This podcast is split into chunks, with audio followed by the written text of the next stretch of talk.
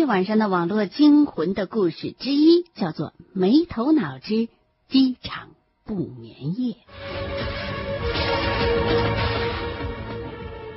主人公呢，就是没头脑盖茨，他呢是来自四通的安琪聊天室的，地点呢是发生在广州白云机场内的一栋办公楼，时间是一九九八年的七月份。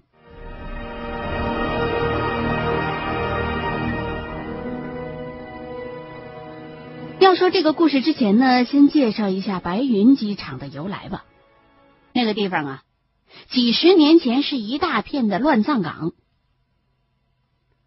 没头脑吃完晚饭的时候呢，已经是晚上十一点多了。他急急忙忙的跑回办公室，准备开始又一通宵的战斗。一进办公室啊，他就觉得有点冷，心里有点纳闷啊，外面那么热，房间里怎么回事啊？空调也没开呀。就穿了件衣服，坐在电脑旁边。他那专线呢，平常进安琪都不是很顺，今天一进就进去了，而且速度也异乎寻常的快。哎呀，他心想：花农真厉害呀，程序做的越来越好了。看到好多人聊的特别热闹，没头脑也开始进入状态。那时候啊。我这边呢显示就我和花农两个人在安琪，在线的只有两位。一看见没头脑进来，就说欢迎欢迎，热烈欢迎。他也没理我们，就说大家好啊，我来啦。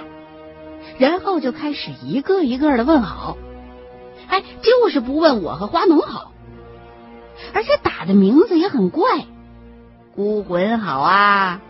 厉鬼好啊！连着问了七八个人好。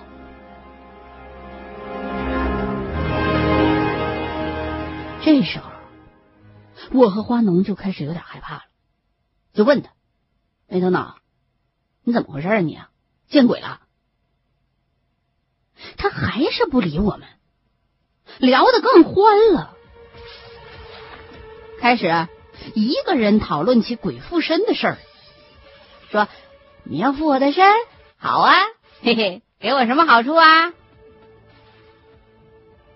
那时候我一直以为他是在开玩笑，就把帽子戴起来了，告诉他没头脑，你别闹了啊！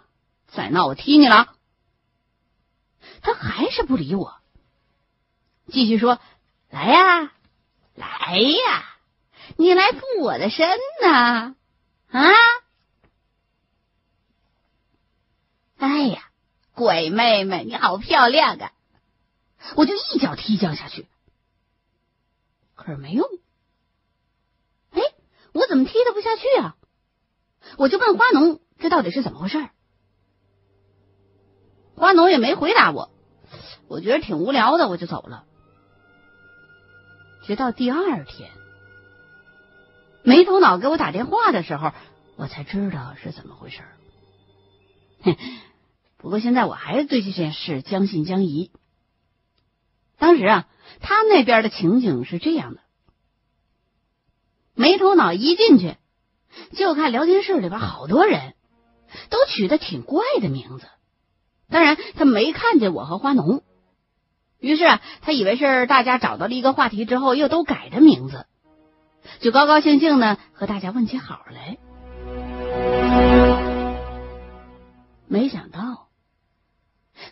了一个好，就被其中的一个叫鬼魅的吓了一跳。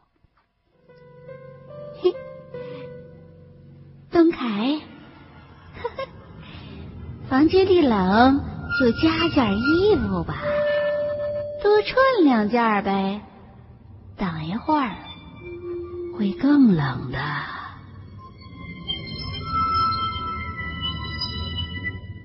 他也没怎么多想，就接着往下聊。这时候才发现，里面的人呢都在讨论鬼上身的事儿。其中一个叫厉鬼的，还声称要附他的身。他心里没好气儿，就瞎聊一通，觉得今天大家真奇怪，怎么大晚上的说这个呀？就起身去倒了杯茶。刚倒完茶回电脑前的时候，一下子吓得连茶都打翻了。原来所有的插头都没插到电源上，就是说，所有的电器都是在不插电的情况下工作的。再一想刚才安琪聊天室里边发生的事儿，他马上冲到电脑前准备关机，可是怎么关都关不掉。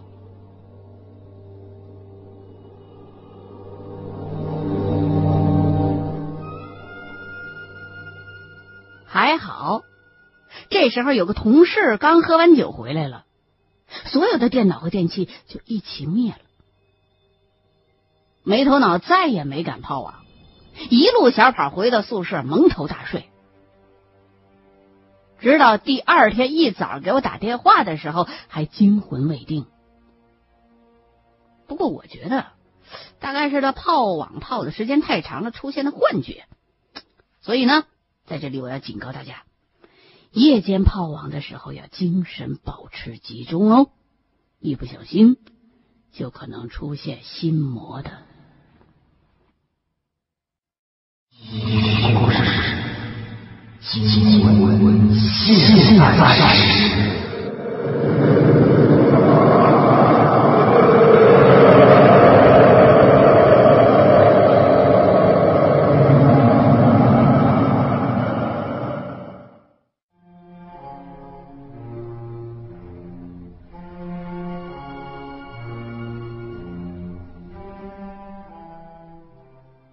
惊魂系列的最后一个故事，也就是《新清雪故事系列之网络惊魂》的大结局的名字叫做《永别了网络》。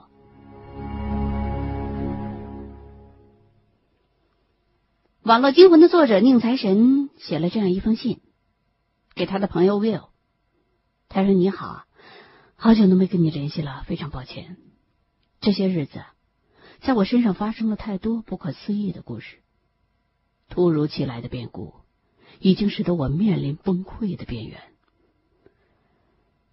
到现在，我真的很后悔把那些故事写出来，真的很后悔。他们给我带来的麻烦，也许是你挤破头也想象不出来的。深思熟虑之后，我决定告别眼前的这一切，告别这原本就不属于我的虚幻世界。终于该说再见了。如果你能看到这个故事，那说明我还在不间断的昏聩当中能够保持一丝清醒，而这也应该是我有生的日子发出的最后一封 email 了。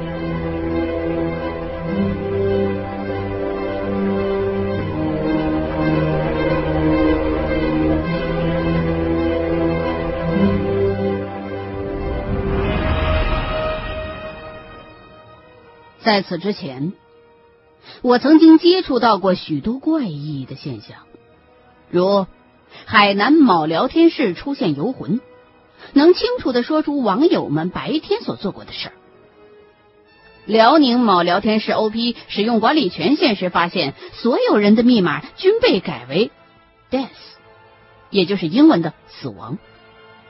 查阅来访记录的时候，未发现任何黑客痕迹。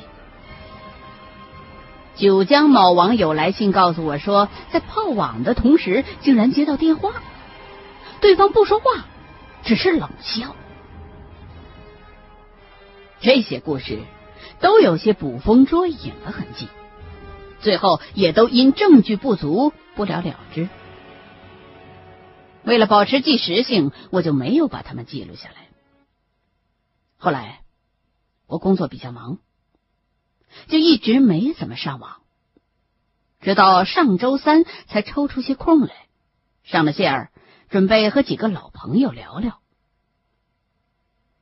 我一直用的是幺六三的账号，照理说速度应该还可以，可是那天呢，不但速度奇慢无比，还连不上 ICQ，我连着换了好几个 server 都不行。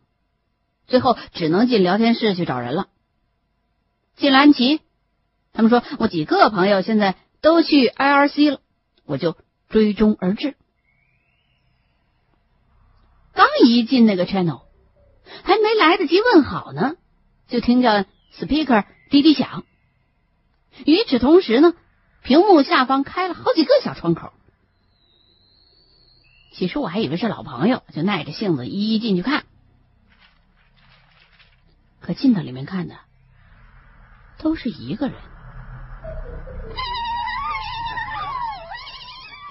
这个人的名字我忘了。那个人只说着同一句话：“为什么要写？”我还没搞清楚怎么回事呢。就把那些窗口都关了。刚关完最后一个窗口，speaker 又响起来了。这次打开的窗口更多，几乎占满了屏幕的三分之一。这时候，屏幕上出现了一个提示框：系统资源已降低到危险的程度，请按 Ctrl Alt Del 键。选择重新启动。我以为这是 IRC 里的踢人招数，心里边大骂无聊，就按着那几个键想重启，可就是不管用，就只能 reset 了。这时候是凌晨十二点整，重启以后，我就发现硬盘不能引导了。找了张引导盘试了一下吧，还是不行。再一看表，二十六号，心想坏，中了 C I H 的招了。我换了台机器，把 C 毛子里边的日期改过之后，准备再上网看看。进了刚才那个 channel 以后，发现那个人还在，他开了小窗对我说。嘿嘿嘿嘿，刚才你跑的还挺快的，我就问他：“您是？”那人不搭我话茬，他接着又问我：“你为什么要写那些故事？写出来会使你陷入危险境地的，就像你刚才的机器一样。”我就问他：“刚才是不是你把我机器毁了？”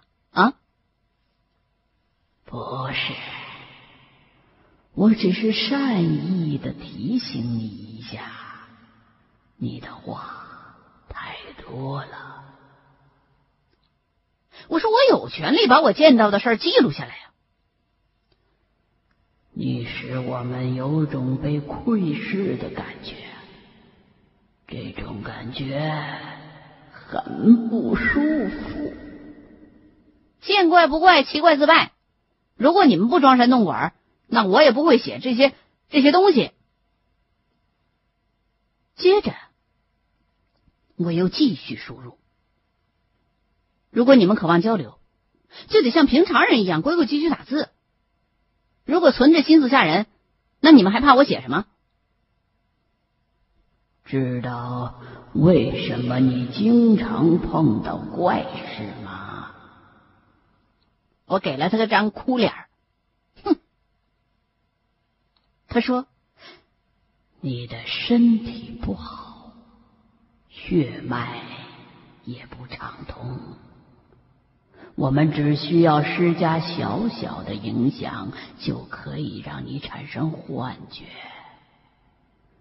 如果用科学点的话说，你属于那种轻微人格分裂的人，见到我也只是你的幻觉。我觉得他说的有道理，就点点头，继续问他：“那你认为这会给我带来什么坏处啊？”迷恋上网的人都有某种程度上的自闭，在上网的同时，虚拟世界会带给你很多丰富的想象力，这也是好多人不能自拔的原因之一。可到最后，这些想象力强度达到某种程度后，如果周围的环境和气氛配合的好，就会使人出现幻觉。有的人迟钝些，会把它当成梦；有的人比较敏感，比如你，就会把它当成一件怪事我接着问：“那我怎么样才能摆脱这些东西？”那人没回答，摇着头叹了叹气。一转眼就消失了。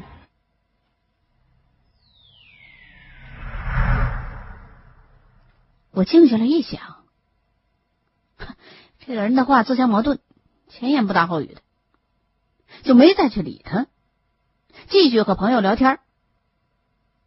泡到后半夜的时候，开始下雨了，窗外电闪雷鸣的。就在这时候。我的头突然剧痛，我挣扎着跑到里边的房间去找药。经过卫生间的时候，赫然发现一个人倒在血泊里。就着过道里的昏暗灯光，我看清楚，地上的人就是刚才我在银屏上看见显形的那个。那一刹那间，我彻底相信。自己有精神分裂的症状，所以我没去理他，自顾自跑回去睡觉了。睡梦中，我被一阵敲门声惊醒了。开门一看，是我们家那一带的片警，向我出示了一张搜查证。有人报案说，昨天晚上你们家有人惨叫。我摸不着头脑。跟着他们到房间里查看，走到卫生间的时候，我惊呆了。那个人竟然还躺在血泊里。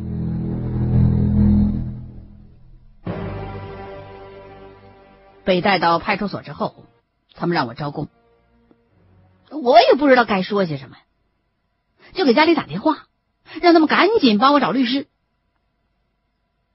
审到第三天的时候，我已经是精疲力尽了。这时候，家人告诉我一个消息：死者的尸体和一切能证明过我杀人的证据，在众目睽睽之下失踪了。太平间的老头说，只看见存尸体的抽屉开了一下，再去看就没人了。你档案室的同志也这么说。